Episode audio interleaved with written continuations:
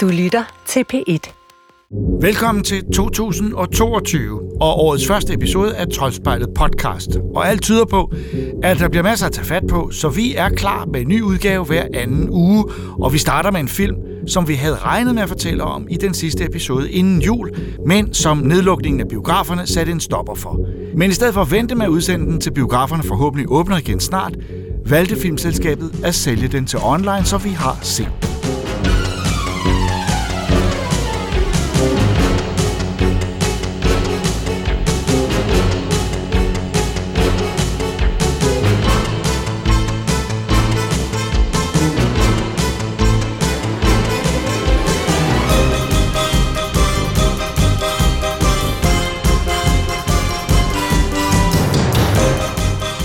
Matrix-universet er genoplevet. Det er med andre ord tid til en genforening.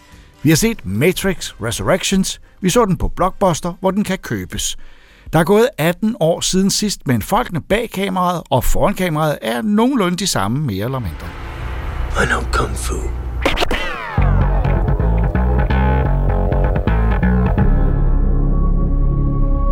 We can't see it. But we're all trapped inside these strange repeating loops. Billions of people just living out their lives. Oblivious. But this is the moment for you to show us what is real.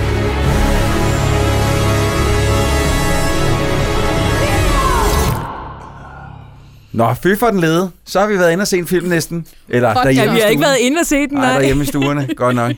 Uh, The Matrix Resurrections Ja. ja. med Keanu Reeves, med Carrie Ann Moss og uh, et hav af andre, nogen både fra de gamle film og nogle nye, som spiller nogen fra de gamle film.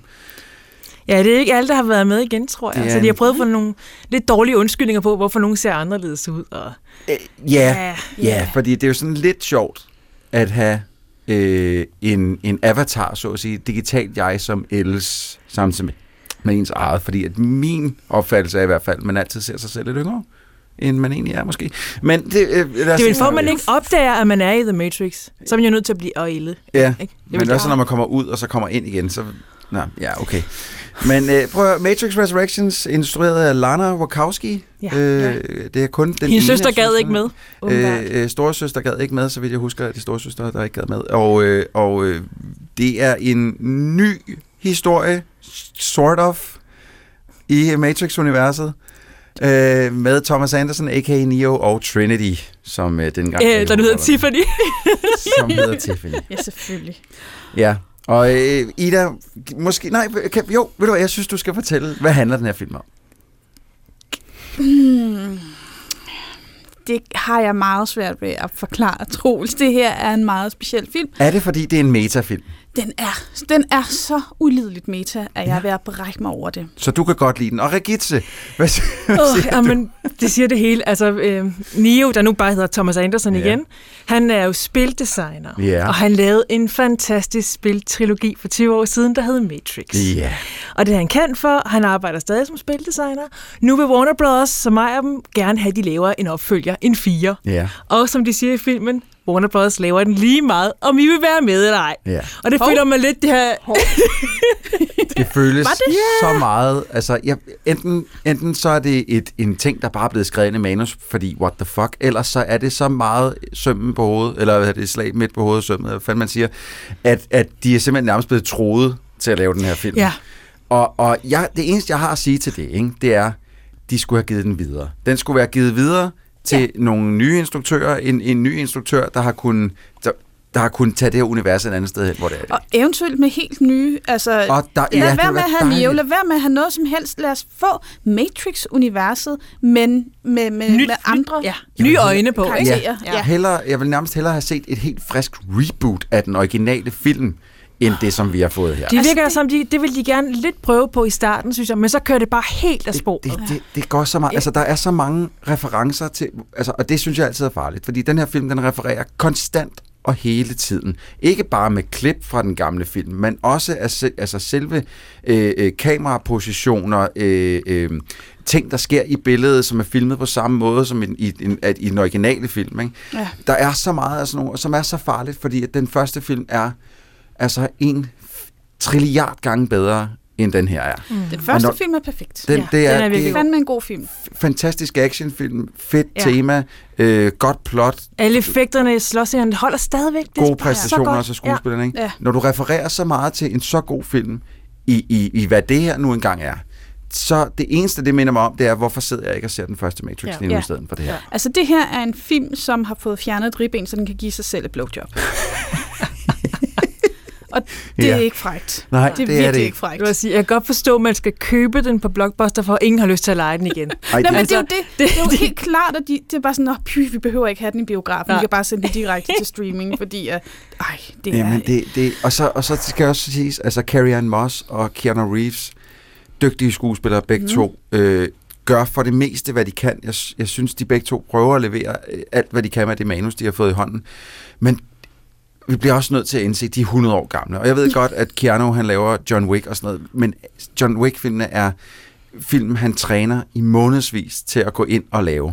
Hvor den her går jeg ikke ud fra, at han har trænet så meget, fordi han laver nada shit. Det ligner ikke, han rigtig gider, vel? Nej. Men jeg, det synes, jeg synes ikke over, at de var særlig gamle. Det synes jeg ikke er Øh, noget ja, nej, det Men jeg synes, jeg over i den er action doven. Jeg synes, den er doven, og den var, selv der er sådan en action i et tog. Den Ja. var også kedelig. Men actionscenerne, der ser de bare 100 år gamle ud, når de skal stå der, slå ud i luften, kom nu. Ja. Jamen, Altså, jamen, jamen selv. Neos kræfter virker sådan lidt gamle i historien, Og hvor jeg bare sådan lidt... Altså, undskyld mig, det er Neo, han er...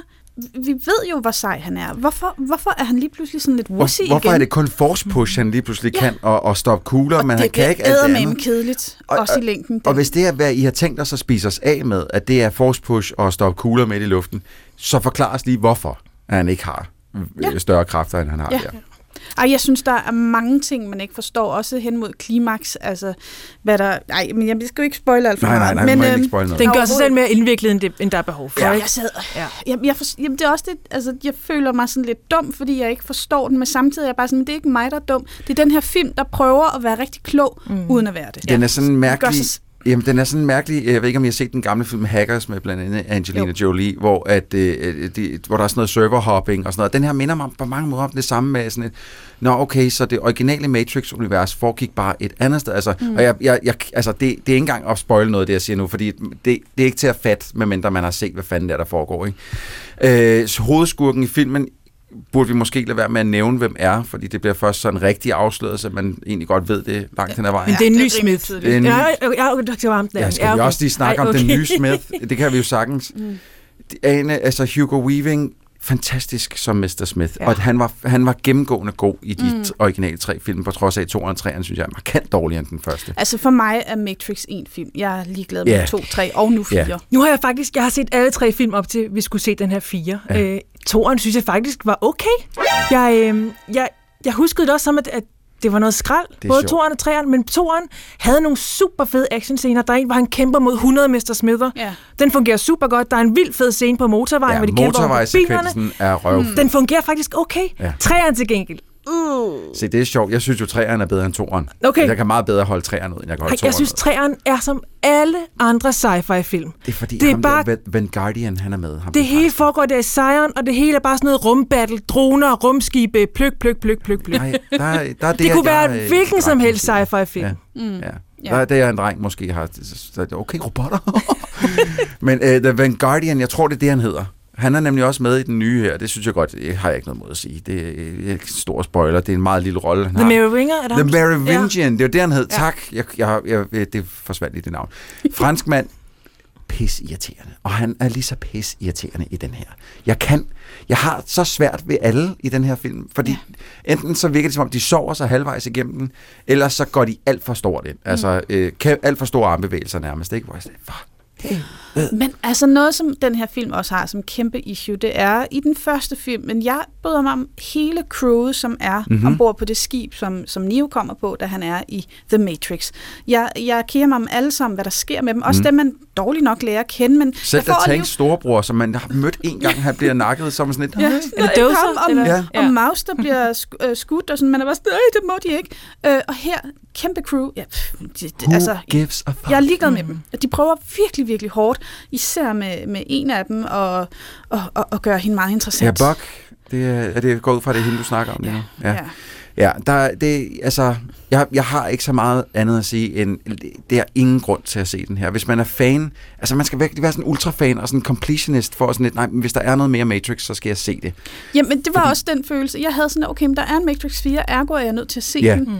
Øh, og jeg havde også sådan, jeg var, altså du havde advaret mig om, Ja. ja. jeg tænkte, ej, den kan ikke være så dårlig. Det, det er sikkert Og underholdende. Det, det er actionfilm, og jeg var simpelthen så sur på dig over, Ja. hvor dårlig den var. Og jeg er også bare ærgerlig over at, at, at sidde her og være sådan fanfornærmet. Eller hvad, man- det, det, er bare sådan, men det er bare, det er bare doven. Det er en doven film. Altså selv filmen slutter med et cover af The Race Against the Machine Som nummer, som den første shitty. film som den første film slutter med. Jeg kan huske, jeg kan huske følelsen af at sidde i Imperial og se den første Matrix, og så kommer det der Rage Against the Ja. Machine nummer, og det er bare sådan...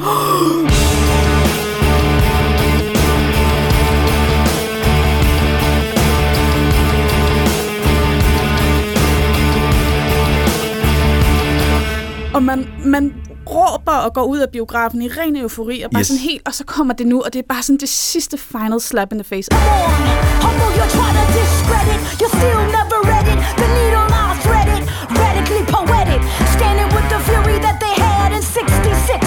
And like he double, I'm mad. Still knee deep in the system shit. Så er der jo en post-credit scene, som er så vanvittigt irriterende, at jeg var, jeg var lige ved at ødelægge Jeg, det. jeg, og der må jeg jo indrømme, jeg havde slukket for den der. Jeg var, jeg var ikke rasende. Prøv, at- du, du, jeg synes, du siger noget interessant med det der med, at øh, du, du, var, du var sur på mig og alt sådan noget andet, og super skuffet og alt sådan noget. Jeg er ikke engang sådan... Mine forventninger til den, jeg, havde, jeg var meget bekymret, fordi at de er så gamle, som de er. Og, og en, den, den første Matrix-film, den står tilbage for mig som sådan en... Øh, martial arts masterpiece Ja. nærmest, ikke? Så, og jeg sad bare, jeg, jeg kunne ikke lade være med at tænke med de første trailers, sådan, hvad fanden skal de gøre med Keanu? Han er, han er 60, mand. Øh, og, og, så derfor var jeg, mine, mine forventninger var lave, og først, da jeg lige satte mig ned og så den, lige bagefter var jeg sådan lidt, hmm, jeg havde lidt på samme måde, som da jeg var inde og se episode 1. Jeg kom ud, der kom jeg ud på biografen og var sådan lidt, det var da måske meget okay. Øh, og så efter man lige fik vendt den op i hovedet, så var sådan lidt, fuck, noget lort. og jeg og blev det- rasende ret hurtigt. Jamen, må jeg, ville, jeg ville bare gerne have, at den skulle være god. Ja. Så Ja. derfor så prøvede jeg at tvinge mig selv til at tænke den god. Men mm. det er... Jeg havde egentlig ikke de store forventninger, men jeg synes faktisk, den trailer, de har haft ude, har, har set ret fed ud. Ja. Jeg synes faktisk, de formåede, at, Ja. ja. at man tænkte, "Ej, okay, det kunne Jamen, godt blive altså, meget godt, jeg, det Jeg har også hørt lidt bossen. Der er jo nogen, der er meget positive. Der er nogen, der synes, at det her er en fantastisk film, der nærmest er, slår etteren og, og fuldender den her, øh, hvad hedder det, quadrol, hvad hedder det, når det Ja, er kvadrologi, ja. kvadrologi. Mm. Øhm, og, og, og fred være med det. Øhm, men, men ja, nej, jeg synes godt nok, det var skuffende. Men, men det, som jo så stadigvæk bare er det, det silver lining på en eller anden måde, det, det minder mig bare om, at Matrix, den første, er stadigvæk en god film, Ja. ja. og den kan stå alene. Ja. Ja. Behøver ikke have nogen fortsættelse. Nej, så det er en anbefaling fra Ida, og så Regitze og Troels, der siger, at det gider vi ikke høre på det der. øh, har du hørt, hvad jeg har sagt, Troels? Hørte du det der med blowjob? Den synes jeg var ret god. Spar de 250 kroner. Ja. Ja. Ej, og jeg, jeg, i øvrigt, jeg sad også, jeg, kom, jeg tjekkede filmen på øh, Google, fordi ja. jeg, der var sådan, åh, hvad er det nu ham der? Nå, det er ham der fra øh, øh, den der Minds, hvad hedder det, Mindhunters. Ja, ja, lige præcis. Øhm, og så så jeg, at Lawrence Fishburne var på rollelisten, og så tænkte jeg, nå okay, kan jeg vide, om der kommer et eller andet med Nej, men det er simpelthen, fordi de bruger så mange klip fra Der den er gamle så film. mange klip fra nummer et Ja. hele tiden. Det er og toeren. virkelig, virkelig, Ja. altså det er, det er nekrofili, det her. Ja, Ja. det er ikke godt, og, øh, og som Regitze sagde, spar det 250 kroner. Ja. Hvis man absolut gerne, så gerne vil se den, så vent til den kan lejes til 49. Ej, den kommer jo på HBO Max om Ja, på ganske Den kommer kort tid. Rigtigt, Så ja. kan man give det en chance, men, men brug ikke dine penge Ja, om en måneds tid, ikke sandt? Ja, Jo. så er den på Så- HBO Max, ja. Og det er kun, hvis man skal. No, no, no, no. Oh, whoa, whoa, what do you mean, no? You wanted this, you did this, this was your idea. Yeah, yeah, yeah, yeah. It was a test, an experiment. An experiment? You put me in a tiny motor, left me to bang my head till I nearly lost my searching for you as an experiment. En anden genforening fandt sted på Hogwarts. Her var det 20-året for den første Harry Potter-film, der samlede lærere, elever og andre sære typer til en fejring, der bragte minder frem. Hos cheferne på Warner Bros. har det nok været tanken om de mange millioner kroner, J.K. Rowlings univers har skaffet dem, mens skuespillerne talte om deres lykkelige skoletid. Vi har set Return to Hogwarts på HBO Max. Think of that powerful memory. Make it the happiest you can remember. It feels like no time has passed and loads of time has passed. I think this is the perfect time to sit down with everyone and reminisce. The thing that scared me the most was the implication that the most meaningful thing in our life was done. And there's something so joyous about seeing everyone and be like, there wasn't though. Brigitte, som, som øh, øh, større Harry Potter-fan end jeg, som ellers holder meget af Harry Potter, øh, hvad, hvad var det? Jamen, Hvad er det? Den minder jo meget om, om den reunion, de også lavede med Friends.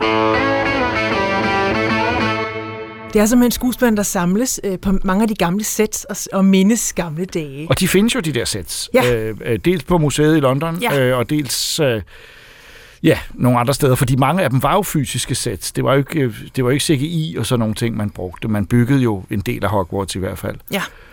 Og hvad så? Hvad gør de så der? Altså, jeg har også set den, så Jamen, nu den spørger har- jeg dig, ja. så du kan forklare det, Den, for jeg kan den starter med sådan en, en vidunderlig intro, synes jeg. Den er sådan meget i filmenes ånd, hvor de bliver inviteret til det her, og så tager de tog, eller de er henne på øh, platform 9, øh, 3 kvart, og så tager de toget, og det, det er meget, meget hyggeligt, og musikken er helt rigtig, og man bliver sådan helt, åh, oh, jeg elsker det her. Øhm, så synes jeg, det bliver sådan lidt sentimentalt hen ad vejen. De her øh, tre børn, der nu er blevet voksne, de taler mest om, hvor meget, hvor fantastisk det var at være med i det her, hvor meget de elsker hinanden, hvor meget de støtter hinanden, og de sidder helt og græder til sidst, og man tænker, ah, okay, nu kommer det lidt over. Altså, jeg synes, det kammede over lige fra starten, ja. det må jeg indrømme, fordi den intro, du fortæller om, er jo Altså, et- det minder meget om den type making-of-film, som skal reklamere for en film, og som vi jo også øh, i Troldspejlet i årenes løb har, har snuppet mange klip fra, fordi der er mængder af interviews. Og det er lidt sådan, det starter med noget meget noget, der ligner noget eventyrligt, som om de skal til noget eventyrligt, og det, de skal til, er egentlig bare, at de mødes, og så er det en helt spændende interviews øh, med, med øh, skuespillerne, og faktisk, og det synes jeg var ret spændende, med instruktørerne undervejs, mm. øh, fra Chris Columbus til Alfonso Cuarón til David Yates, alle de folk, der har arbejdet med filmene, øh, og det synes jeg faktisk var, der, der kom nogle oplysninger ind imellem. Der blev det meget faktuelt, Ja. Øh, og så var det også samtidig, som du siger, meget rørstrøm, når det pludselig handlede om, hvordan den og den skuespiller havde arbejdet sammen med den, og hvordan de havde bondet, øh, ja. og Sirius Black var gode venner, han var blevet med Harry Potter, og, og så videre, så videre. Og man tænker, mm, ja, men, men, men det er ret tydeligt, at når de fortæller om denne her periode i deres liv, de tre børn især, eller de Mm. fire børn, for det er Tom Felton og nogle og tvillingerne. Ja. er, er jo også med, så har det jo virkelig været helt specielt, men det siger jo sig selv. Altså, ja. det er jo klart, de det har synes lavet... jeg nemlig også, det gør. Og jeg vil, også, jeg vil meget hellere høre nogle af folkene bag. Ja. Pro- altså deres øh, production designer, for eksempel Stuart Craig, sindssygt flot arbejde, han har lavet med. Jeg synes virkelig, da jeg så øh, den første film, tænkte jeg, det her, det er helt rigtigt, lige som det skal være. Det er helt fantastisk. Jeg vil gerne have hørt noget mere fra ham, for eksempel, om hvordan det var at opbygge kulisserne og, og, og den her vision, han havde. Jeg vil gerne høre noget om, mere om castingen, for eksempel. Jeg tror, det er Jason Isaacs, der spiller... Øh, Lucius Malfoy, han siger på et tidspunkt, at han faktisk ville have været Glitterik Smørhår, for han gad ikke være endnu en ond skurk. Han havde lige været Kaptajn Klo i Peter Pan, og han ville ikke være, nu ville han ikke være Lucius Malfoy. Så han lavede sådan en rigtig bitter audition, og det elskede de, så han blev uh, Lucius Malfoy. Så han fik rollen mod sin vilje, Ja, det og, det, han. og det er jo sjove historier. Ja. og dem synes jeg, der er flere af, men det er meget små anekdoter, og et, det her er ikke et program, der var en halv time, det var halvanden time, Ja. øh, fordi det dækker alle filmene, og det beskriver selvfølgelig også ret spændende, hvordan de bliver mørkere og mørkere, hvordan det stikker dybere og dybere, hvordan det bliver mere og mere øh, øh, fra at gå fra at være en, en magisk børnefilm til at blive et, et, et øh, ret seriøst øh, drama. Øh, men, men jeg synes netop også, der mangler... Jeg vil gerne have set et interview med John Williams, øh, øh, mm. hvor han fortalte lidt om, om, om, hvordan han havde struktureret musikken og, og de forskellige temaer. Øh, så den, den, det er noget overfladisk. Øh, det er ikke øh, Øh, for mig at se en, en, en rigtig seriøs reunion, og der sker ikke noget, som er magisk undervejs. Nej, det gør der ikke. Og det, man kan godt se, at de fokuserede så meget på skuespillerne, og især på de der, den der trio. Øh, at, at, jeg synes, det er ærgerligt. Jeg tror, der er også en producer, der udtaler sig, ellers er der ikke rigtig nogen ukendte. Og så er J.K. Rowling jo slet ikke med. Nej, og hun, man ser hende vinke ud Ja. af en, øh, et, et tog i starten, fordi Og så er der, ja. det handler ikke om hende. Det handler om det univers, hun har skabt, øh, og de roser hende jo meget for det øh, Ja, de undervejs. nævner hende tit, og så er hun også med et par arkivklip fra 2019, hvor hun Ja. lige siger noget. Altså, jeg vil sige, at mit gæt er, at, øh, at, at øh, hun har ikke givet være med. Altså, det her er en film, der promoverer Warners produkt, øh, som er filmene, øh, og som faktisk ikke forholder sig særlig meget til bøgerne. Øh, Stephen Fry øh, dukker op indimellem som fortæller, øh, står der på credits. Jeg kan slet ikke huske, han var der, øh, men han er undervejs som fortælleren, øh, og øh, han, er jo, han har jo lavet alle lydbøgerne, hvor han har indtalt dem alle sammen, øh, og har et, et nært forhold til, til, til J.K. Rowling. Øh, men men øh, hende hører vi så ikke noget til. Om det så skyldes øh, de kontroverser, der er med hende, eller ej, men jeg tror, altså, jeg tror ikke, vi skal overdrive øh, dramaet der. Jeg tror, at når hun har set, hvad det var, det her, så er det en halvanden times promotion-film af universet, som skal få dig til at se det en gang til, øh, købe nogle mere merchandising, og man kan sige, Og det synes jeg faktisk virker. Jeg fik lyst til at se filmene en ja, det gang jeg også. til, Det gjorde jeg faktisk jeg så også. det her. Øh, Jeg fik især lyst til at se de første film, øh, fordi øh, øh, jeg, jeg synes jo stadig, der er noget magisk over de første, og at det mørke øh, havde jeg altid lidt sværere ved at købe. Altså, øh, øh, de første scener i Diagonalstræde, de før, det, er, der, det er også fordi den måde, man så det på dengang, det var at med bævende, altså man var virkelig nervøs, fordi man vidste, hvor godt det havde fungeret litterært som bog, men ikke, altså det kunne være blevet ødelagt så nemt som ingenting. Og der er en enkelt, Chris Columbus taler om, at han havde et møde med J.K. Rowling, Mm. han instruerede den første, og så siger han, Og nummer to også. ja, og han, han siger, at vi var fuldstændig enige om, Ja. hvordan det skulle være. Og det tror jeg faktisk på. Ja. Han sagde, at han læste bogen, der vidste han bare, hvordan det skulle, altså, hvordan det skulle fungere, det her. Og hun var helt enig med ham. Og, og det, det, må jeg sige, han også vagt det til liv på en fantastisk måde. Og det var også sjovt at høre fra ham. Og også de andre instruktører. Der, der var sådan noget med Mike Newell, der lavede firen. Ja. Han fortalte, at han brækkede et par ribben, da han skulle instruere en, en slåsscene med tvillingerne. Det er, også, det er sådan nogle sjove historier, jeg godt vil have Og flere Mike af. Newell er en god instruktør, og ja. Jeg, synes, jeg synes, det er ret interessant, at der har været fire instruktører på den her serie, som jo faktisk har lavet lidt forskellige film. Mhm. Øh, og man kunne godt sætte sig ned øh, i en anden podcast en anden dag og lave en, en, en grundig analyse af hele, hele filmserien. Så man kan sige, øh, for mig vil det sige, ja, hvis nogen spørger mig, skal jeg se de her halvanden time, og skal jeg øh, øh, på HBO Max? Øh, ja, altså, hvis du er meget stor Harry Potter-fan, ja. er det ikke sådan, der? Jo, man skal vist være meget stor fan af Harry Potter for. Det er hvor, det, vi kan sige det. Sådan skal det siges, ja. Og nu vil jeg sige det også. Øh, man skal vist være meget stor Harry Potter-fan for at se Harry Potters øh, 20-års jubilæum, Return to Hogwarts. Øh, men de er der alle sammen. Stort set. Ja, ah, det ved jeg ikke. Det er det. Jeg det er synes, de ikke. Jeg synes især, at mange af lærerne mangler. Altså, Ja. ja. jeg vil gerne, Maggie Smith for eksempel, havde da været oh, fed ja. at få med. Ja, for fanden. Øh, og Dumbledore heller ikke med. Nej. Altså, den første er jo død, men den Ja. ja. lever der i bedste Ja, ja, velgående. Øh, og ja, det, det mangler Så der, lidt. der mangler noget. Ja. Hagrid er med. Hagrid er med, ja. Øh, øh, og øh, Robbie Coltrane. Øh, og øh, altså...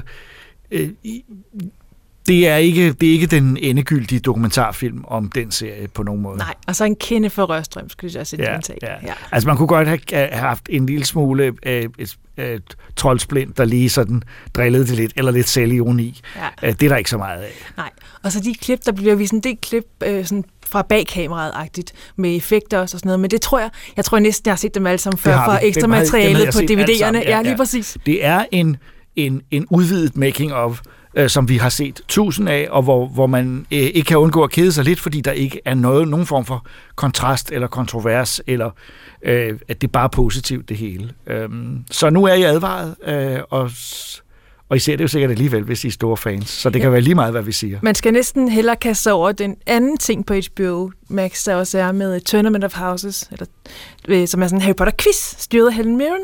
Den er faktisk ret sjov. Okay, og hvordan, hvad, hvordan hvor er den svær? Ja, jeg har kun set første afsnit. Øhm, det, er, det er en masse fans, der skal dyste. Først tænker jeg, jeg er ret godt med. Altså, det er, det er, ret, det er nemt, det her quiz. Jeg er godt, og så bliver der sådan noget med, hvilken sofa står hjemme hos Hermiones forældre i den sidste film, når hun skal lave Obliviate. Og den er med i 5 sekunder, den sofa. Det kan du ikke huske? Nej, det kunne jeg faktisk ikke huske, men det kunne de så heller ikke. Nå, det var godt. Jeg, jeg synes bare, at man føler, at de er ikke sådan nogle helt vildt nørder, dem der er med. De, er sådan, de ved, de elsker bare Harry Potter. Jeg kan Øhm, godt huske den sofa. Ja. Jeg, Hvordan vi så må den ikke sige ud? det her. Det vil ikke sige her. When things get really dark and times are really hard, there's something about Harry Potter that makes life richer. It's a strong bond that we'll always have. We're family, and we will always be part of each other's life. I 80'erne og 90'erne var en af de mest populære serietegnere italieneren Milo Manara. Mange af hans serier havde mere eller mindre udtalte erotiske elementer, så de var mest for voksne. Men de var ikke kun erotiske, for Manara er en fabulerende og morsom fortæller, og han har samarbejdet med mange fremragende forfattere. Det er faktisk over 20 år siden, der sidst kom en Manara-tegneserie på dansk, men nu har forlaget Evoke udgivet Pandoras Øjne fra 2007 med tekst af den berømte manuskriptforfatter Vincenzo Cerami, blandt andet kendt for den Oscar-belønnede Livet er smukt.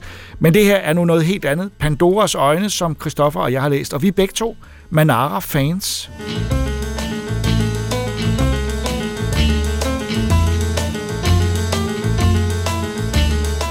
Lidt sådan skjult. Det er jo ikke noget, man går rundt sådan og flager med til hverdag. Sådan, se mig, jeg er fan af Manara. Men, men altså, det er... ikke i dag, men jeg vil sige, dengang i 80'erne, da den erotiske tegneserie blev et meget stort hit, især ved forlaget Bogfabrikken, ja. som udgav den det var virkelig stort, og det var øh, på det tidspunkt øh, blev erotiske tegneserier øh, den form for øh, sådan øh, stueren porno, man godt kunne have liggende fremme. Ja.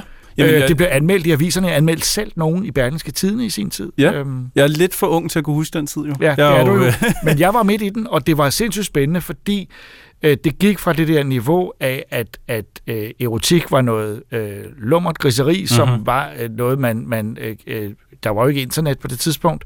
Øh, øh, øh, og så til, at, at der faktisk kom nogle seriøse historier med erotisk tilsnit, Ja. øh, og mange tegnere arbejdede med det, også i Danmark, øh, men især Italien og Frankrig, og der kom altså et væld af ting, og mange forskellige tegnere, men Manara var ligesom øh, sammen med en italiener, der hed øh, Guido Crepax, Ja. som bare lavede nogle meget mere provokerende og til tider nærmest ulækre ting, så var øh, Manara jo den, det elegante. Ja, det er noget mere, øh, jeg, jeg tror måske smagfuld er det forkerte ord at bruge, for det kan også være lidt... Øh, Det synes man dengang. Jamen på det tidspunkt, ja, tænker I dag er der nok blevet lidt mere problematisk, fordi det handler om øh, kvinder, og Ja. må man se dem på den måde, og må man tegne øh, erotiske situationer på den måde, Ja. eller er det for...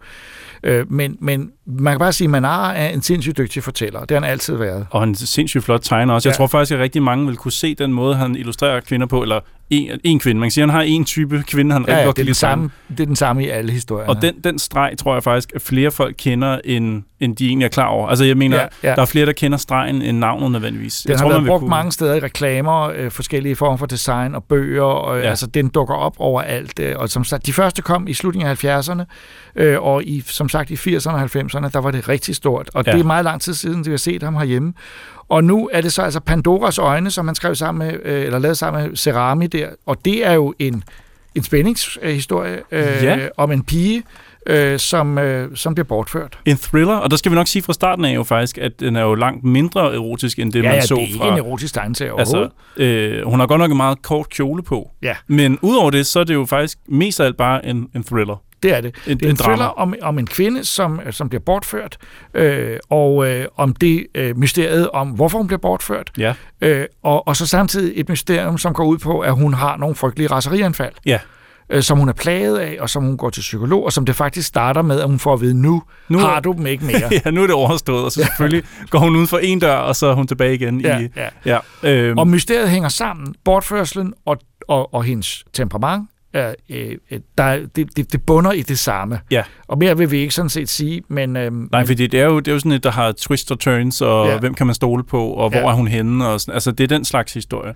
Øh, måske en lille smule til den korte side for min smag. Ja, altså, ja.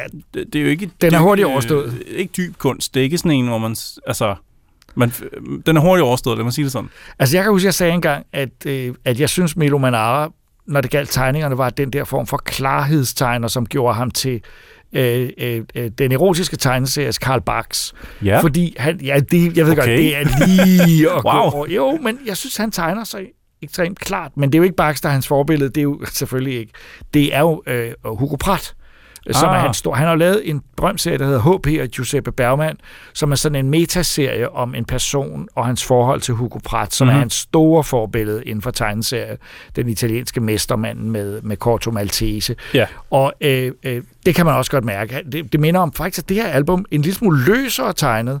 Ja. End, når, når du ser baggrundene, så er det sådan lidt mere stregen af en lille smule. Måske fordi han er blevet ældre, men måske også fordi han tillader sig selv ikke at være så knivskarp, som, Ja. han, som han er i nogle af de oprindelige album. Jeg ved ikke, jeg synes, jeg har set det bedre fra Milo Manaras Ja. side end det her. Altså Ja. både, øh, jeg synes, plottet og, øh, ja, det ved jeg ikke, stregen er, er, er ikke det bedste, han har leveret til dato. Altså, og det, det ved jeg ikke. Jeg, jeg synes, det var fint nok, og generelt som Milo Manara, han leverer en, en ret høj standard i det hele taget, så, så det er jo også sådan, når jeg siger det, så mener jeg jo, altså inden for hvad jeg har set før fra hans hånd, så synes jeg måske ikke, at den er helt op at, at ringe, den her, men, men stadigvæk god. Altså, Jeg og, synes, og flot.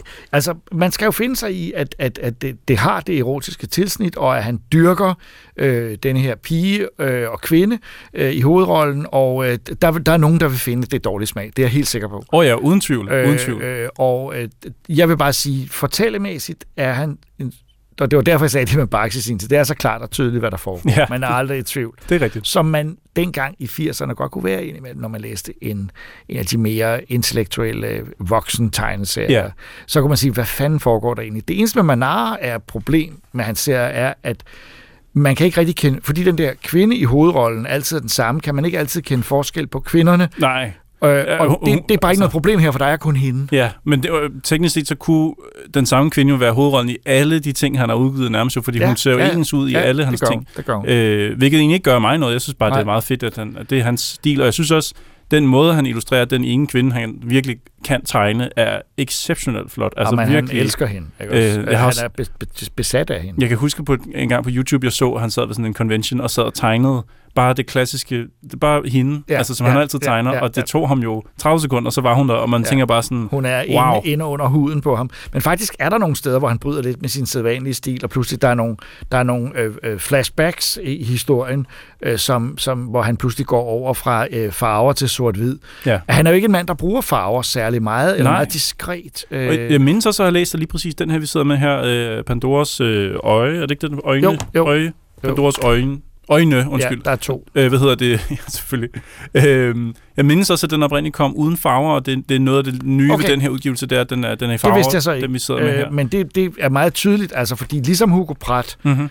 Øh, som jo også lavede Corto Maltese i sort-hvid, øh, Ja. og så se, som så siden blev farvelagt øh, med til stor diskussion øh, blandt fans, Ja. så, er, så er Manara også meget en sort-hvid. Så jeg, jeg bemærkede ikke, farverne generede mig ikke, men jeg havde heller ikke brug for dem Nej. i fortællingen. Det er faktisk lige før måske, at den havde været endnu bedre i sin oprindelige sort-hvid form. Ja. Det ved jeg ikke. Det, Ja. Hmm, det kan man selvfølgelig diskutere. Men altså, jeg vil sige, at du klager lidt over historien. En, lille smule. Jeg synes, da den sluttede, så var sådan lidt, Nå, var det det? Eller jeg havde en følelse af, at lige om lidt, så kommer der det, der, som, hvor det virkelig altså, tager fart. Eller, jeg ved ikke, den var, den var spændende, men jeg troede bare, der var mere, og så sluttede den. Ja, øh, altså man kan sige, at sidste billede kunne godt, der, man kunne egentlig godt ønske at der stod fortsættes. Ja. Og så der kom et album 2, der gik dybere ned i den problematik, ja. Ja. vi, vi nu har fået afsløret. Ja. Men jeg synes jo bare, at den, den mindede mig om, om, om et, en, en god lille øh, øh, øh, kompakt thriller, Ja. øh, hvor jeg forstår alt, hvad der sker, øh, også selvom der, den er indviklet. Ja, det er rigtigt. Og det, det, det, det var jeg glad for. Så jeg, jeg havde det faktisk rigtig godt, og jeg sørgede for at sætte noget, noget god musik på fra en 70'er øh, italiensk krimi, Ah, øh, Bruno ja. Nicolai musik, øh, og det, øh, det gjorde, at øh, jeg kom i en rigtig god stemning i den halve time, de Ja. to læste. Men det, jeg, jeg tror også, at den tid, jeg lige fik uh, researchet op på, sådan, øh, forfatteren bag og sådan noget, jeg tror faktisk, at han døde før den her nåede at komme ud og sådan noget. Jeg tror måske også, den måske, jeg ved ikke, om den måske bare ikke er mere færdig end det. Ah, Så Cerami har måske simpelthen ikke fået skrevet historien færdig, og det er Måske. derfor, at Manara afslutter den. Måske. Jamen, det kan godt være, det er sådan noget. Jeg, jeg sidder tilbage med sådan en mavefornemmelse af, at der kunne have været mere. Altså, den, den slutter for tidligt. Men jeg ved ikke, må jeg også øh, måske øh, understrege nogle af Manaras andre værker, hvis man bare lige må Ja, nævne tre ja, eller sådan noget? ja, som, jeg gør det. Fordi hvis man nu bliver bidt af det her, eller man har lyst til at starte et andet sted, så vil jeg bare sige, at han er jo primært kendt for, for, for, for klikturis. Ja, Kliktoris var hans, Klik. det er en ren erotisk, øh, men meget humoristisk og morsom Ja. historie, og, og, og, og, og bizarre og tåbelig. Meget weird, ja. Og så, hvad hedder det, Butterscotch øh, med den usynlige mand. Øh, Ja. En duft af karamel, også fra, fra 80'erne. Ja. Og så har han også lavet Gullivers øh, rejser, Ja, øh, ja. hvor en kvinde Ja. ja. er, er Gulliver, Øh, og så øh, har han en nyere serie, der hedder Borgia, som vist nok er fire bind, tror jeg, Ja, indtil videre, ja. som han har lavet sammen med Jodorowsky, øh, Ja, filminstruktøren. præcis. Øh, det er nogle af dem, jeg vil fremhæve, hvis man enten synes, at det her ikke var tilstrækkeligt, eller man vil starte et andet sted. Øh, generelt synes jeg det hele taget bare, at man skal tage hul på Milo Manara, fordi der er virkelig Helt sikkert. nogle vilde Øh, Han oplevelser. har også lavet et, en albumserie, som foregår i USA i øh, pionertiden blandt, øh, jeg har glemt, hvad den hedder nu. Ja. Og så har han lavet øh, den, jeg nævnte før, HP og Josep Bergman, som er en sådan en tegneserie klassiker i metagenren, Ja. øh, som, jeg, som er lidt syret, øh, men, øh, men, men bestemt læseværdig. Jo, Milo Manara, og man kan sige, det her er ikke er hans store mesterværker, øh, det er en underholdende serie, men vi er begge to glade for, at han er tilbage Ja. øh, på det danske tegneseriemarked. Så tak til det lille forlag Evoke for at have bragt øh, denne her øh, frem, en øh, øh, 2007 tegneserie, som altså nu er udkommet på dansk. Pandoras øjne.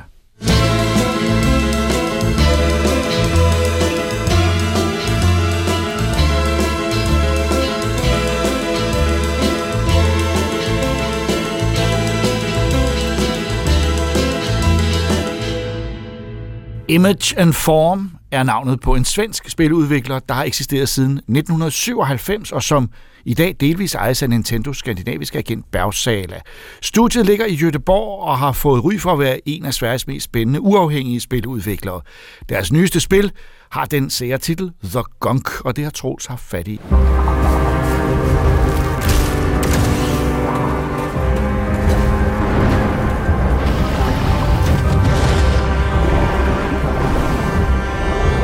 doesn't look like much from space, but if we find the motherlode of that energy, we can thank the stars we came first.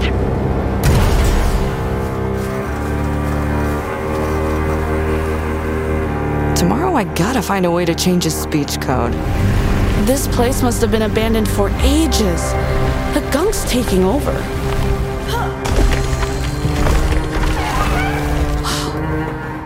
Hvad fanden er det? Ja, hvad fanden er The Gunk? Altså, øh, øh, spillet er et spil, Jacob. Ja, og jeg har set nogle fantastiske scener fra det. Man kommer ned, man kommer til en planet, ja. som er øh, virkelig frodig og fantastisk, og hvor der har været en civilisation engang. Måske Men stadig der er det. er, ja, det, det, Måske. Jeg kunne godt ane, Ja. at der, der, der lurer noget. Der er i hvert fald monstre. Det er der, ja. Øh, men der er også øh, lovning om et eller andet grundstof, eller mineral, eller råstof, som man kan Jamen, Bex, få fingre i. Bex og Rani, som er, øh, øh, er på det her rumskib, som, som lander på planeten, de, øh, de flygtede lidt fra en masse gæld i, i det her rumskib, som de har købt, og, øh, og nu på, de er ude for en payday, så at sige. De skal have nogle penge, så de kan betale deres gæld af på Ah, det det skib. det, så de er, det er simpelthen overlevelse at, Ja. at få fat i. Og den her planet er ukendt, eller... Ja, de har ikke været på den her planet før, men har modtaget, øh, eller ikke modtaget et signal, men de har opfanget øh, en energiudladning fra. Okay. den, som de tænkte, hov, det kan være, at der er nogle penge i det her. Så de lander på planeten, og øh, med det samme, så hovedpersonen Rani, som man spiller, hun opdager, at der er et stof, som øh, spillet opkaldt efter, gunk, som øh, ligger ud over meget af planeten, som er sådan en, en mærkelig, ulækker, fedtet, øh, Så altså farligt. masse. The gunk er ikke Ja. godt. Nej, det er ikke godt. Det synes jeg heller ikke, det lyder. Nej, det lyder ulækkert. G-U-N. Ja, G-U-N-K. Gunk. Øhm, og, og, og man har så en... øh, Hun har mistet sit arm på et tidspunkt. Øh, man får e- aldrig rigtig at vide, hvordan, men hun har ikke nogen arm, så derfor så har hun fået Pumpkin på, i stedet for Pumpkin er hendes kælenavn til sådan en robotarm. Og den robotarm er ligesom en støvsuger. Så den kan støvsuge det her gunk op, og hun... Øh, Okay, smart. Hvor gør den så af det? Ja, Jacob. Det, Okay, godt. Ikke, vi er- springer hurtigt videre. Ingen spørgsmål. Ja, ingen spørgsmål til det. Men, øh, men hun, øh, man bliver så øh, tager rundt og skal op, øh, opdage ting på den her planet, samtidig med, at man skal suge det her gunk op og, og rengøre steder. Ligesom. Det minder faktisk lidt i, i gameplay om øh, Luigi's Mansion. Øh, han har jo også støvsugeren Ja, på ja, ryggen. ja, ja, ja. Øh, så på den måde, der minder de to lidt om hinanden. Men øh, man tager rundt og støvsuger gunk op, og ligesom øh, lærer lidt om den her civilisation, som man opdager enten har eller stadig eksisterer på planeten. Ja, for der er i hvert fald ruiner og efterladenskaber, så vidt jeg kunne se på, Ja. på traileren. Så det, det er sådan lidt som at, at gå ind i junglen, øh, øh, men den, det er overgroet, og det, man kan ikke have indtryk af, hvor lang tid det er siden, og, Men- og hvorfor men- de ikke er der mere. Nej, men man kan ligesom, man kan ligesom mærke, okay, det må være lang tid siden, der er sket et eller andet øh, forfærdeligt på den her planet, fordi at, at alting er i ruiner, og, og senere hen i spillet kommer man også til noget, der ligner øh, Øh, en togbane eller en motorvej af en eller anden art, øh, hvor at der er overgroet øh, køretøjer og alt sådan noget. Så det, man har en idé om, okay, det er sket for lang tid siden det her, men hvad fanden er der sket? Og der løber man så ind i en figur, der bliver kaldt The Gardener, øh, som viser sig, at han øh, har øh, muligvis øh, drevet noget gæk med de originale beboere af planeten. Okay, så, så han har simpelthen jaget dem væk, mere Ja, eller mindre? Jeg vil ikke sige mere for ikke at Nej, okay, spoile alt for meget af spillet. Men, men øh, så må jeg så sige, altså, at det, dem efter billederne er det jo det, man kalder et flot spil. Der er i hvert fald det er meget farverigt, det er meget, en meget appetitlig Ja. øh, grafik, man har lyst til at hoppe derind. faktisk så øh, den eneste grund til, at jeg ligesom øh, lærte det her spil at kende, øh, det var fordi, at jeg så, lige pludselig dukkede nogle screenshots øh, op af det på et af de sites, jeg normalt følger, og jeg synes, det lignede øh, en dukkefilm, simpelthen. Ja. Designet af de her figurer har sådan meget dukkeagtigt, mm. øh, Bjergkøben Grand Prix-agtigt look, sådan lidt, lidt kantet, og, og, og sådan øh, øh, har en, en, den måde, at lys skinner fra deres overfladen, deres hud, får det til at ligne, som, øh, se ud som om det er lidt af lavet, Så de lavede træ. Du troede nærmest, det var stop motion. Yes. Det er det selvfølgelig slet Nej, ikke. det er det slet Øh, øh, men så, så altså, det, Bjergkøbing Grand Prix i rummet, det er jo, så ved alle, hvad vi taler om. det, det er en helt forkert beskrivelse. Det er jo bare lige udseendet, i hvert fald i- mest af alt Rani, som er Ja. hovedfiguren. Ikke? Ja. Og, øh, den måde, de har, de har lavet hendes ansigt på, er, er, ser, ser nærmest sådan, øh, jeg skulle sætte en helt fysisk, levende-agtig, ja. træagtigt ud. Men det er meget, det kunne jeg også se, det er, det er animation, at der er sådan, der, der virker lidt som stop motion. Det kan jeg godt se, eller i hvert fald som dukkefilmsagtige ting. og jeg- Og de, og, og, men meget levende. Ja, og, og jeg, jeg tror egentlig, den der stop-motion dukkeagtige ting er fordi, at de måske ikke har haft så mange penge. Fordi at man kan godt Det er jo se... helt når i man- orden, altså. Ja, ja, det, og det, det fungerer fint, men øh, nu, jeg har gennemført spillet for et par dage siden, og, øh, og begyndt mere og mere at lægge mærke til, at øh, i hvert fald animationsmæssigt er de hoppet lidt over, hvor gader laves nogle steder, fordi sikkert, at de ikke har haft råd til at gå for meget i detaljerne på ting. Ikke? Men selve det spilmæssige det, når vi kommer forbi grafikkens mulige begrænsninger Ja. i et sådan lidt primitivt, men altså... men, men stadig ret flot. godt Stadig flot, synes jeg. ja. ja. Øhm, men det, altså, det er, det er en, en typisk platformspuzzler. Altså, mm. du Mhm. skal hoppe fra rundt fra, fra platform til platform for at komme øh, et sted til et andet sted, og så øh, på mellemvejen er der måske en, øh, en sten, der ligger i vejen, og så skal du finde ud af, hvordan får du fjernet den sten. For at Og komme det, er- det, det er simpelthen gåder, man skal løse, eller opgaver, der skal løses på ja. en eller anden måde. Så det er, virke, det er virkelig sådan lidt, øh, hvor svenskerne laver øh, øh, sådan et spil med så mange farver som overhovedet muligt, Ja. fordi så laver danskerne limbo med to farver, Yes, sort og hvid. Det er sådan lidt, fordi det minder lidt om det, ikke også? Altså, jo, altså det kan man sagtens sige, at det, det er jo me- meget klassisk gameplay-stil, det her platformsting. Ikke? Øh, Og, det, og det, der, det eneste, der, der gør det her spil interessant, øh, det er sådan set det visuelle. Fordi, ikke, fordi det andet er dårligt eller noget som helst andet, det er bare meget sådan skabelonskåret, som vi allerede Vi har set prøvet det før, gange og Ja. opgaverne, at, at når man først kan løse dem, kan man løse dem. Ja, altså. ja, det, der er ikke noget, der er svært i det her spil. Øh, øh, det, det skete 4-5 gange, at jeg faldt ud over en kant ved et uheld, men der var ikke noget, hvor jeg sad og tænkte, for helvede, hvor er det svært det her. Altså, det er sådan rimelig... Det er en, en af de der spil, hvor man bliver taget i hånden, og, og udvikleren siger til en, nu kom, nu fortæller bare vi... have det sjovt, uden at og det er for udfordrende. Vi fortæller Ja. en historie nu. Ja, det er lige Og et spil for mig. Det er en rigtig, rigtig fin historie. Jeg synes faktisk, at det, jeg, jeg har hygget mig rigtig meget igennem det, på trods af, at det bliver sådan rimelig depressivt på et tidspunkt, hvor man ender et sted, hvor man tænker, okay, det her, det, er- man får nærmest lyst til at skyde sig i hovedet, når man sidder og kigger på det. Hold kæft, hvor er det depressivt. Så det bliver, så den, den, der, vi, vi kan forvente os, når vi kommer ind i spillet, noget, der er mere trøstesløst og, og trist end det her. Det synes jeg er fedt, fordi det giver indtryk af, at det bare er farveeksplosion og øh, fede ting lige det er fra jeg starten. faktisk glad for, at du siger, fordi jeg synes faktisk, traileren får det til at lyde mere ja. depri, end det er. Øh, Jeg synes, at hele, hele viben i traileren er, ja, der er de her flotte, frodige skove og sådan noget andet, men øh, øh, øh, lydbilledet og den, øh, de, de små øh, replikker, der er i den, får det til synes jeg, lyde rigtig, øh, lyde rigtig depri. Og det er det meste af spillet ikke. Det er sådan rimelig, hende Rani er meget upbeat, og vil gerne gøre en forskel hvor og der så lige er en enkelt eller to sektioner af spillet, hvor det bliver sådan rimelig nedtursagtigt. Ikke? Men, men ellers så holder hun humøret op det meste af tiden, og det tror jeg også er vigtigt. Fordi ellers så vil man øh, virkelig være i dårlig humør, når spillet så sluttede. Men øh, Men, men det korte og lange er The Gunk, øh, et lille spil. Øh, Ja, ikke så langt. Et ganske flot spil, Ja. og øh, øh, ikke en stor ny klassiker, øh, men, men øh, et af dem, som man kan fornøje sig med, hvis man... det synes jeg bestemt, især hvis man har øh, øh, PC eller Xbox Game Pass, Ja, der ja, ligger det, det- jo frit tilgængeligt. Okay, ja, det, for, det skal vi lige sige, det er til PC, og det er til Xbox, ja. øh, Øhm, og det er det. Ja, øh, og hvis, igen, hvis man, har, hvis man abonnerer på den service, så kan man bare downloade det og begynde at spille, og det, jeg kan godt anbefale det. Jeg synes især, hvis man, det er jo en tid lige nu, øh, her i januar, februar, marts, hvor der ikke sker helt sindssygt meget på spilfronten. Så hvis man sidder og tænker, jeg mangler faktisk skal have noget et, nyt. et hyggeligt spil at sidde og spille, så er The Gunk en Jamen, god det er en anbefaling herfra, øh, og man må sige, når man ser spillet, kan man jo bare konstatere, at det er blevet komplet umuligt at se, hvor et spil kommer fra. Ja. Altså kultur, øh, de enkelte, sådan, øh, at det vi har normalt, at vi siger, at det er en dansk film, og det er en fransk film, og det er det. Altså, jeg vil, det er jo kun fordi, jeg slog det op, at jeg kunne se, at det var et svensk spilstudie, ja. der havde lavet det. Er der ikke noget svensk højde højde? Der, er, der, der er slet ikke en idé om, og det, det er jo så, kan man diskutere, altså spil er globale, og det her kunne være kommet fra anywhere ja. i verden. Ja. Øh, nu kommer det tilfældigvis fra Sverige, og, øh, øh, og hedder The Gunk. Yeah. We didn't come here on a rescue mission. We had might as well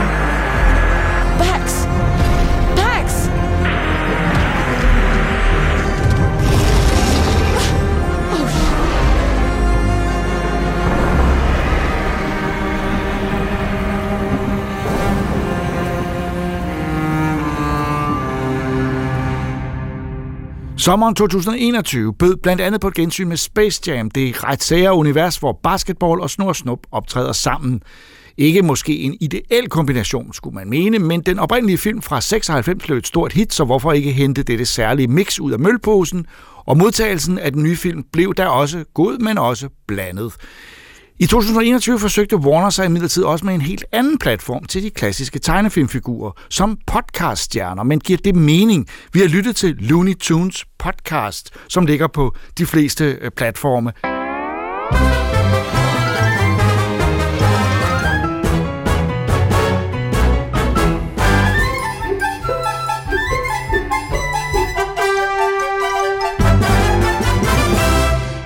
Og man kan sige, normalt vil vi jo ikke på nogen måde henvise til andre podcasts. Nej, der De findes ikke. Der er kun os. Ja. Men det var alligevel et eksperiment, som jeg kunne ikke lade være med, da jeg så det annonceret, at det her, det, jeg skal lige høre det her. Ja. Og det har vi så gjort. Ja. Øhm, og første episode handler om Thanksgiving. Det gør de alle sammen. Øh, Ja, det, Det, det, det handler jo om, at Daffy godt vil overtage kalkunens plads til Thanksgiving. det er en meget dårlig idé. Han er, ja, han, er, han har jo ikke helt forstået, hvad det handler om, men han synes, at kalkuner får alt for meget opmærksomhed. Og det, den vil han godt have, den opmærksomhed. Ja, netop. Dad, did you hear that?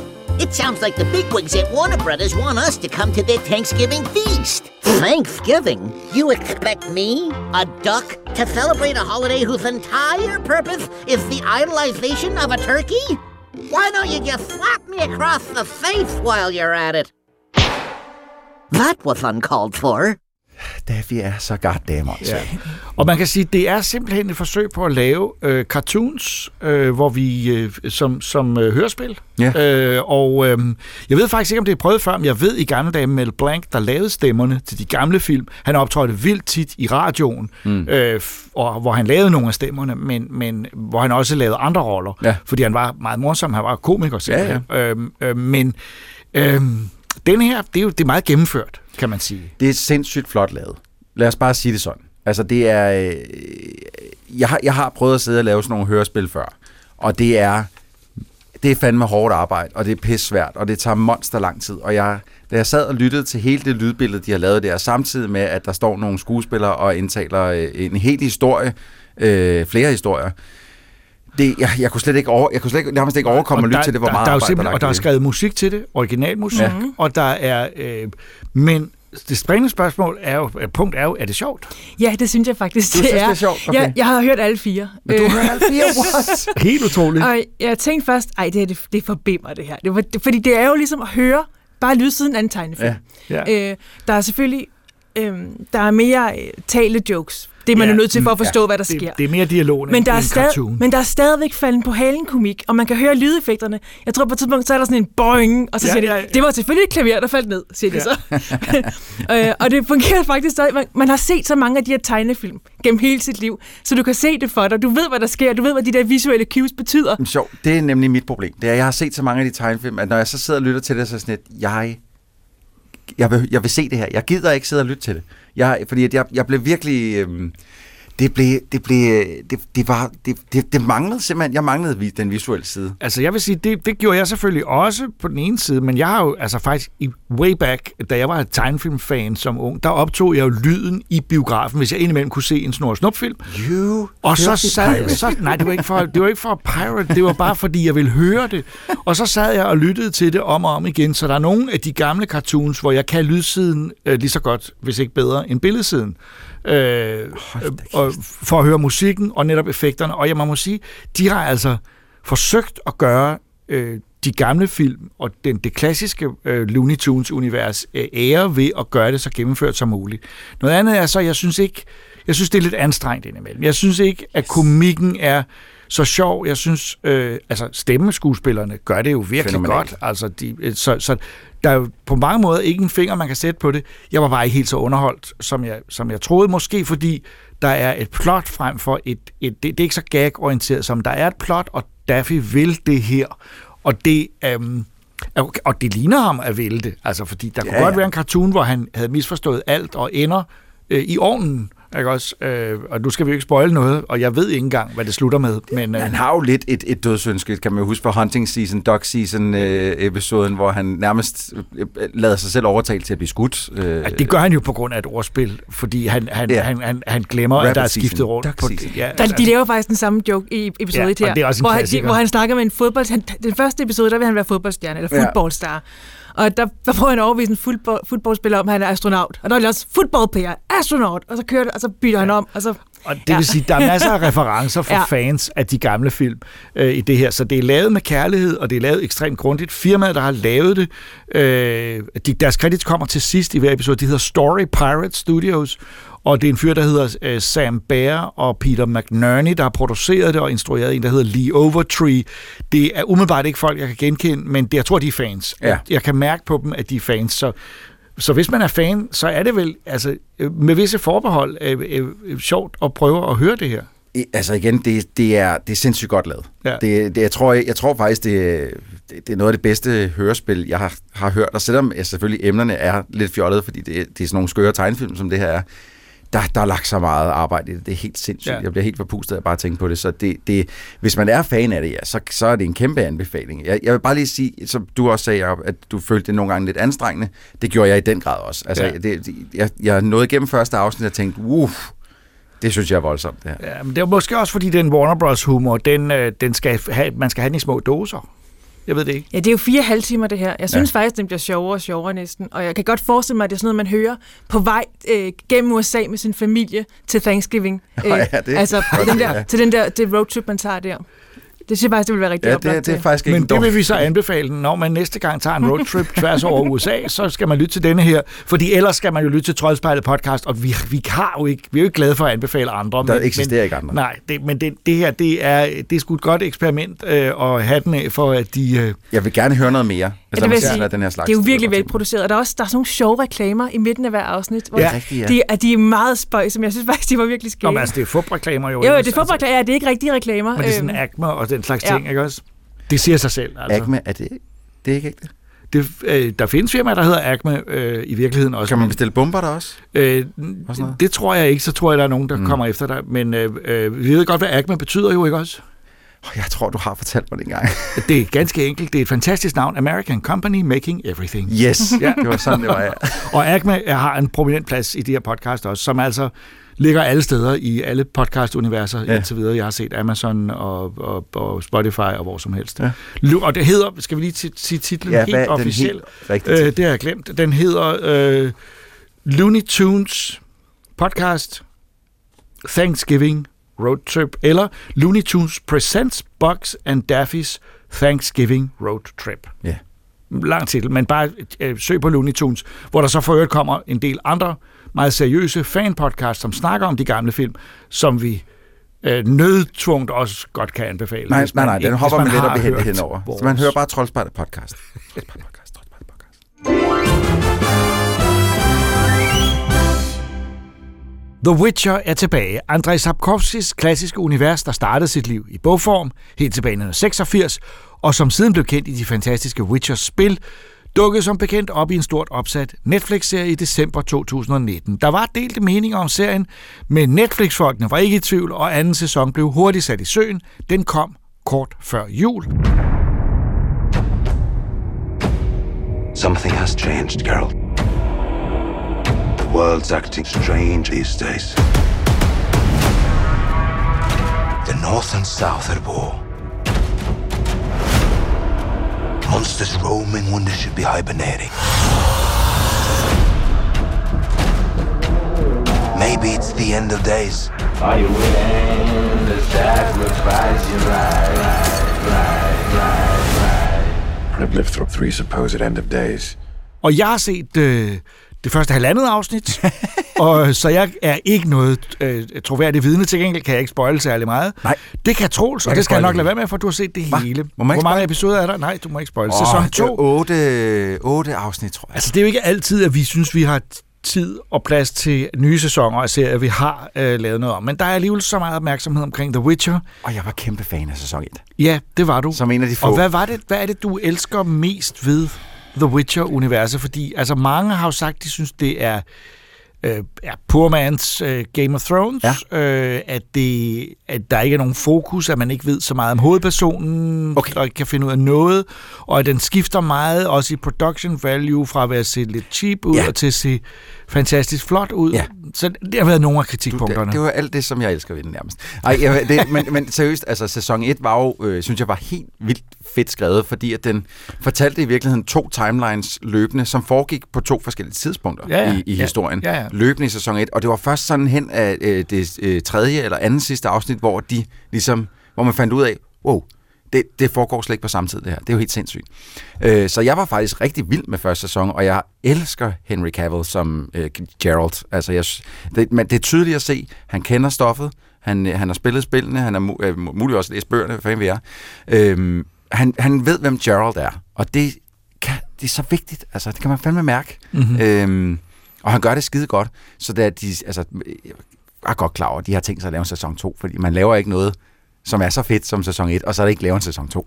Ja. Altså, det må jeg sige, vi har set masser af serier, hvor vi er blevet overrasket over, at der ikke kom flere sæsoner. Jeg kan ikke huske, hvad det er for en, vi taler om nu, men sidste år var vi meget begejstrede for en serie, som, som desværre ikke øh, kom, kom det er rigtigt, ja. Hvad fanden var det for en? Det kan jeg godt huske, at vi sad og snakkede om, og så, det, var blevet Du lukket skal ned ikke det sige samme. aldrig, fordi Ej, det er det, det, det, det, det, disse mennesker på Netflix og andre streamingtjenester, deres beslutningsgrundlag er jo øh, baseret selvfølgelig på, hvor mange der har set og serien. Øh, ja, men, men man kan sige, de har, de, det er jo, der er jo, sker jo en overophedning lige for øjeblikket, hvor der produceres meget, meget mere, end nogen kan nå Det er at også se. rigtigt, ja. Det er rigtigt. Øh, så, så der er også utrolig hård konkurrence, så hvis man bare har den mindste tvivl om, hvorvidt det man... Altså nu kan vi se, Amazon har satset på Wheel of Time som deres øh, fantasy-ting, og de har også lige sagt OK til sæson 2. Så altså, det, er det er ligesom om alle gambler om, at man skal have fantasy ja. et eller andet sted i det. Det er vi jo meget tilfredse med. Nå, men så sæson 2. Ja, øh, øh, altså, vi følger selvfølgelig stadig øh, Gerald, ja, ja. og, og øh, nu... det er fedt, altså. ja, det er Det er mega det. fedt. Han er virkelig god. Og han slår stadig monster ihjel, ligesom Ja, han det gør gør den han. første. Altså, de, hvert afsnit har sådan lidt antologi over sig, for der er nærmest et nyt monster i hvert afsnit, og Det, det er er ret der, fedt. og det, det, det, jeg meget godt kan lide ved det, hvis jeg lige må rose bare det første afsnit, Ja. det er, at uanset om man gider følge med i den langsomme udvikling af historien, Ja. så får man monster action, som er rigtig godt. Ja, og de, øh, til dem, som synes, at sæson 1 var dårligt lavet, vi kan sagtens blive enige om, der var et afsnit eller to, måske tre, som, som så ud som om, okay, her løber vi tør for penge. Det der synes jeg ikke, der er skyggen af i sæson 2. Jeg synes virkelig, de har, øh, de har brugt pengene der, hvor de skulle bruges. Øh, Jeg synes, setsene er fede, jeg synes, computereffekterne er fede. Især øh, til sidst i sæson 2 er der en øh, helt fantastisk kamp, øh, som er værd at, at, at i den grad se. Så, så, så budgettet øh, passer nu til, til målet. Så og at du, de har sat det op. Ja. Det, det går jeg ud fra. Den er i hvert fald Jamen, det utrolig synes meget altså flottere. bare, at det, det, det er lidt, jeg har set, der så det, altså, der så det hele rigtig godt ud. Ja, altså du, øh, det, hvis du har set første afsnit, du har set det med ham, øh, øh, Beastman der, Mhm. Ja, som, ja. øh, som jo er en af vores gamle venner også fra Game of Thrones, Ja, som ja, den store ja. rødhårede. Ja. Øhm, men øh, ja, han er skideflot lavet. Ansigtet er computeranimeret, hvilket jeg først fandt ud af bagefter. Øh, det, det, der, der, er bare, der er mange gode ting at kigge efter her i hvert fald. Øh, så øh, Siri er jo med den her gang, som øh, han reddede hende i sæson 1, og, øh, og nu er hun hans, øh, hans følgesvend, så at sige, og hun skal trænes øh, på, på slottet, hvor øh, han også møder alle sine gamle øh, Witcher-venner de tager rundt i verden og slår monstre ihjel, men, og mødes øh, hver vinter for lige at samle kræfter igen. Det er sådan en øh, convention, de har. Det, det, vi, vi skal mødes til den årlige... WitcherCon. Ja, netop. og, øh, og nu er hun jo selvfølgelig også med, øh, og vil rigtig gerne trænes op til at blive Witcher, men Geralt, han er sådan lidt, du ved ikke, hvad det kræver at blive en Witcher, det er et helvede. Øh, så det diskuterer de lidt Ja, fordi og det er det, det interessante ved det, at øh, han er ikke glad for at være det. Eller er han? Altså, er- han virker ambivalent. Jamen, det, det, det, synes jeg faktisk i sæson 2, det er, at han er mest træt af, det er, han, det er ligesom, om han er lidt irriteret på folk, der ikke rigtig ved, hvad det er at være en Witcher, fordi der er mange, der er sådan lidt, ja, men du er så følelseskold, du, du bliver aldrig ked eller af noget, bliver forelsket dig aldrig, og sådan lidt, hey, det ja. har ikke noget med at være Witcher at gøre, det er noget, jeg har tillært mig, Ja, fordi ja. at jeg kan, ja, det er det, jeg kan. Ja. Sådan er det ikke med alle de andre. Nej. Øh, men, øh, men det er det faktisk, han virker mest irriteret over. Men han er, Siri vil gerne trænes, og, øh, ja, og han begynder da også at træne lidt, og hun er meget stedig, så hun begynder også at træne selv og sådan noget, får lidt hjælp af de andre Witchers og sådan noget. Og der skal vi jo lige snakke lidt om castet, fordi øh, vi kender jo Stregobor fra første sæson, det var Lars Mikkelsen, og der indfinder sig nu en dansker mere Ja, i form altså- af Vesemir. Selveste Kim Bodnia. Selveste Kim Bodnia. Øh, Og vi bliver nødt til, øh, øh, danskervinklen, Ja, at sige, ja, danskerpingoen. øh, lad os få, lad os få øh, en vurdering af øh, det danske. Øh, vinder vi hele serien med hans tilstedeværelse? Øh, vi taber den ikke i hvert fald, vil jeg sige sådan. altså, jeg synes, han gør det fint. Øh, Han, han har tillagt sig en dialekt, jeg simpelthen ikke kan... øh, Det er ikke, det er ikke øh, danglish, men den er heller ikke sådan lige at sætte en finger på, og jeg synes faktisk, han gør det udmærket. Og man kan ikke rigtig høre det, Kim Bodnia. Jo, kan du godt. Nå, okay. Øh, han, han, er ikke, han er ikke det dårligste i sæson 2, men han er bestemt heller ikke det bedste. Nej. Lad mig sige det sådan. Og han, men han, han, er, han er humoristisk, og han, øh, han er sådan ikke en faderfigur for Gerald, men, men øh, nærmest storbrorfigur for Gerald. Øh, og og det, det, det samarbejde mellem de to fungerer faktisk ret godt i den her serie. Jeg synes, de spiller meget godt sammen. Øh, Altså, nok. hans tilstedeværelse illustrerer lidt det, jeg rigtig godt kunne lide ved sæson 1, og som jeg synes er fortsat her. Fornemmelsen af, at det minder mig om øh, de gamle øh, øh, action fantasy film, som Ja. blev lavet i 60'erne og 70'erne, som altid var koproduktioner mellem Tyskland, Jugoslavien, Italien, Spanien, Frankrig. Øh, alle slags kombinationer, og hvor der var skuespillere mødtes, som ikke kunne tale de samme sprog, og så blev de dobbelt bagefter. Yes. Ja, det er de så ikke her. Nej, de, ta- de taler engelsk, men på forskellige mærkelige måder. Ja. Og det synes jeg, altså, det, det giver det sådan en, en hyggelig stemning. Altså, jeg, jeg havde sådan en drøm om at se den, øh, at, at, at, at se den dobbelt på en lidt kikset måde. Fordi jeg synes, det vil passe så godt til The Witcher. Det, hvor Game of Thrones øh, øh, fantasymæssigt er en helt anden stil, så er det her sådan virkelig, øh, der skal gang i den hver gang, og, ja. Ja. og, og, og, og øh, øh, det hele er serveret på sådan en, en, en europæisk koproduktionsmåde, hvad det jo også dybest set er. Det er det jo. Og, og det, det kan jeg altså godt lide. Men øh, altså, hvis man følger Henry Cavill på, øh, på Instagram, han har rost Kim Bodnia til skyerne. Har han ja, det? det? har han. Det må vi lige høre om. De er blevet, jamen, det virker som om, at de simpelthen er blevet, øh, blevet best pals. Øh, de to er blevet gode venner. Så, øh, så der er, har ikke øh, været en mangel på fine ord omkring vores, øh, vores danske skuespillere. Og, og det synes jeg er fantastisk. Det betyder, at øh, hvis man kunne få fat i Kim Bodnia, kunne man også øh, øh, få et interview med Henry Cavill. ikke også? Muligvis, ja. ja, der, der er måske en direkte, en direkte Ja, ja, ja. linje der. Øhm, øh, andre ting, der er værd at nævne, det er, at øh, mennesker, øh, der, der er sådan lidt, øh, øh, hvad kan man sige, en pendant, en analogi til racisme i den, øh, hvor at øh, her, der øh, mennesker kan have øh, alle slags øh, hudfarver i den her, men de hader ikke hinanden. Mennesker hader til gengæld elvere. Og øh, elverne er blevet øh, fordrevet fra deres land, dræbt øh, og presset hårdt. Og de, lad os bare sige sådan her, de er på tilbagetog. Nu, mm. nu, nu stopper det. Øh, og der sker en ting, som er så sindssyg, at jeg lige skulle trække vejret. Jeg fortalte min kone om det, efter jeg havde set det, hvor hun sagde, sådan noget gider jeg faktisk ikke at høre på. Det var for voldsomt. Så imens at det meste af serien har jeg siddet og lu- klukket mig igennem, og synes at det var sjovt, og det er lidt fjollet det hele og sådan noget, så hen ad slutningen sker der noget, som er så forfærdeligt, øh, at jeg lige måtte synke en ekstra gang og sige, hvor fanden kom det fra? Det, nu blev, den gik fra at være sjov til at være meget mørk. Og det generede dig ikke? Jo, lidt. Jeg, jeg synes, springet var voldsomt. Lad mig sige det sådan. Øh, øh, det var meget voldsomt, og jeg skulle lige... øh, Jeg skulle lige Og hvor langt henne er vi? Ja, vi er næsten øh, Okay. okay. hen ved de sidste par Godt, afsnit. Ikke? Men altså, det er uden at spoil noget, det er jo en god advarsel at sige. Ja. okay, I skal forvente, der sker noget... Øh, Rimelig grænseoverskridende på alle mulige måder. Ja. Øh, øh, det, det, det var så voldsomt igen, at jeg lige måtte tage en pause og sige, hvad fanden, øh, hvorfor kom det her lige pludselig? Jamen, øh, så lad os slutte på det som øh, en anbefaling Kæmpe.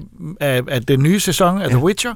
Og så når vi slukker øh, mikrofonerne her i Troldspejlet podcast, så fortæller du mig lige, hvad det er, der skete. Det kan jeg godt. Øh, og så bagefter bliver vi uvenner, fordi jeg bliver irriteret over, at du fortalte mig det. Altså, jeg, jeg kan jo slutte med, at uh, Jaskier havde jo en god sang i, i den første sæson. rigtigt, Han ja. har en ny sang her også. Den tror jeg, jeg vil slutte med at spille. En ny sang til The Witcher, øh, øh, det er jo lidt ærgerligt. Den første var jo så god. Er den lige så Det- god? Den, den er ikke helt lige så catchy, men den er stadig en fin sang. Ladies and gentlemen, you have been the most beautiful audience. Remember to toss a coin if you can. If anyone needs me, I'll be at the bar. What for the earn? It's the point of no return. After everything we did, we saw. You turned your back on me. What for? To earn? Watch that butcher.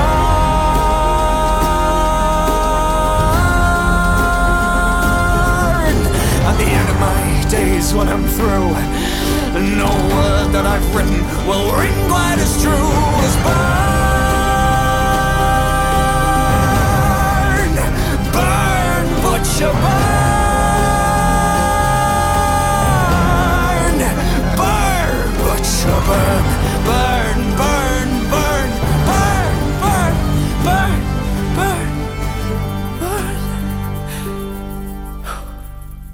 Mere har vi ikke plads til i denne episode, men Troldspejlet podcast er tilbage igen om to uger. I studiet var jeg, Jakob Stelmann, Ida Rod, Christoffer Andersen, Regitta Heiberg og Troels Møller, der også klippede programmet. Tak fordi I lyttede med.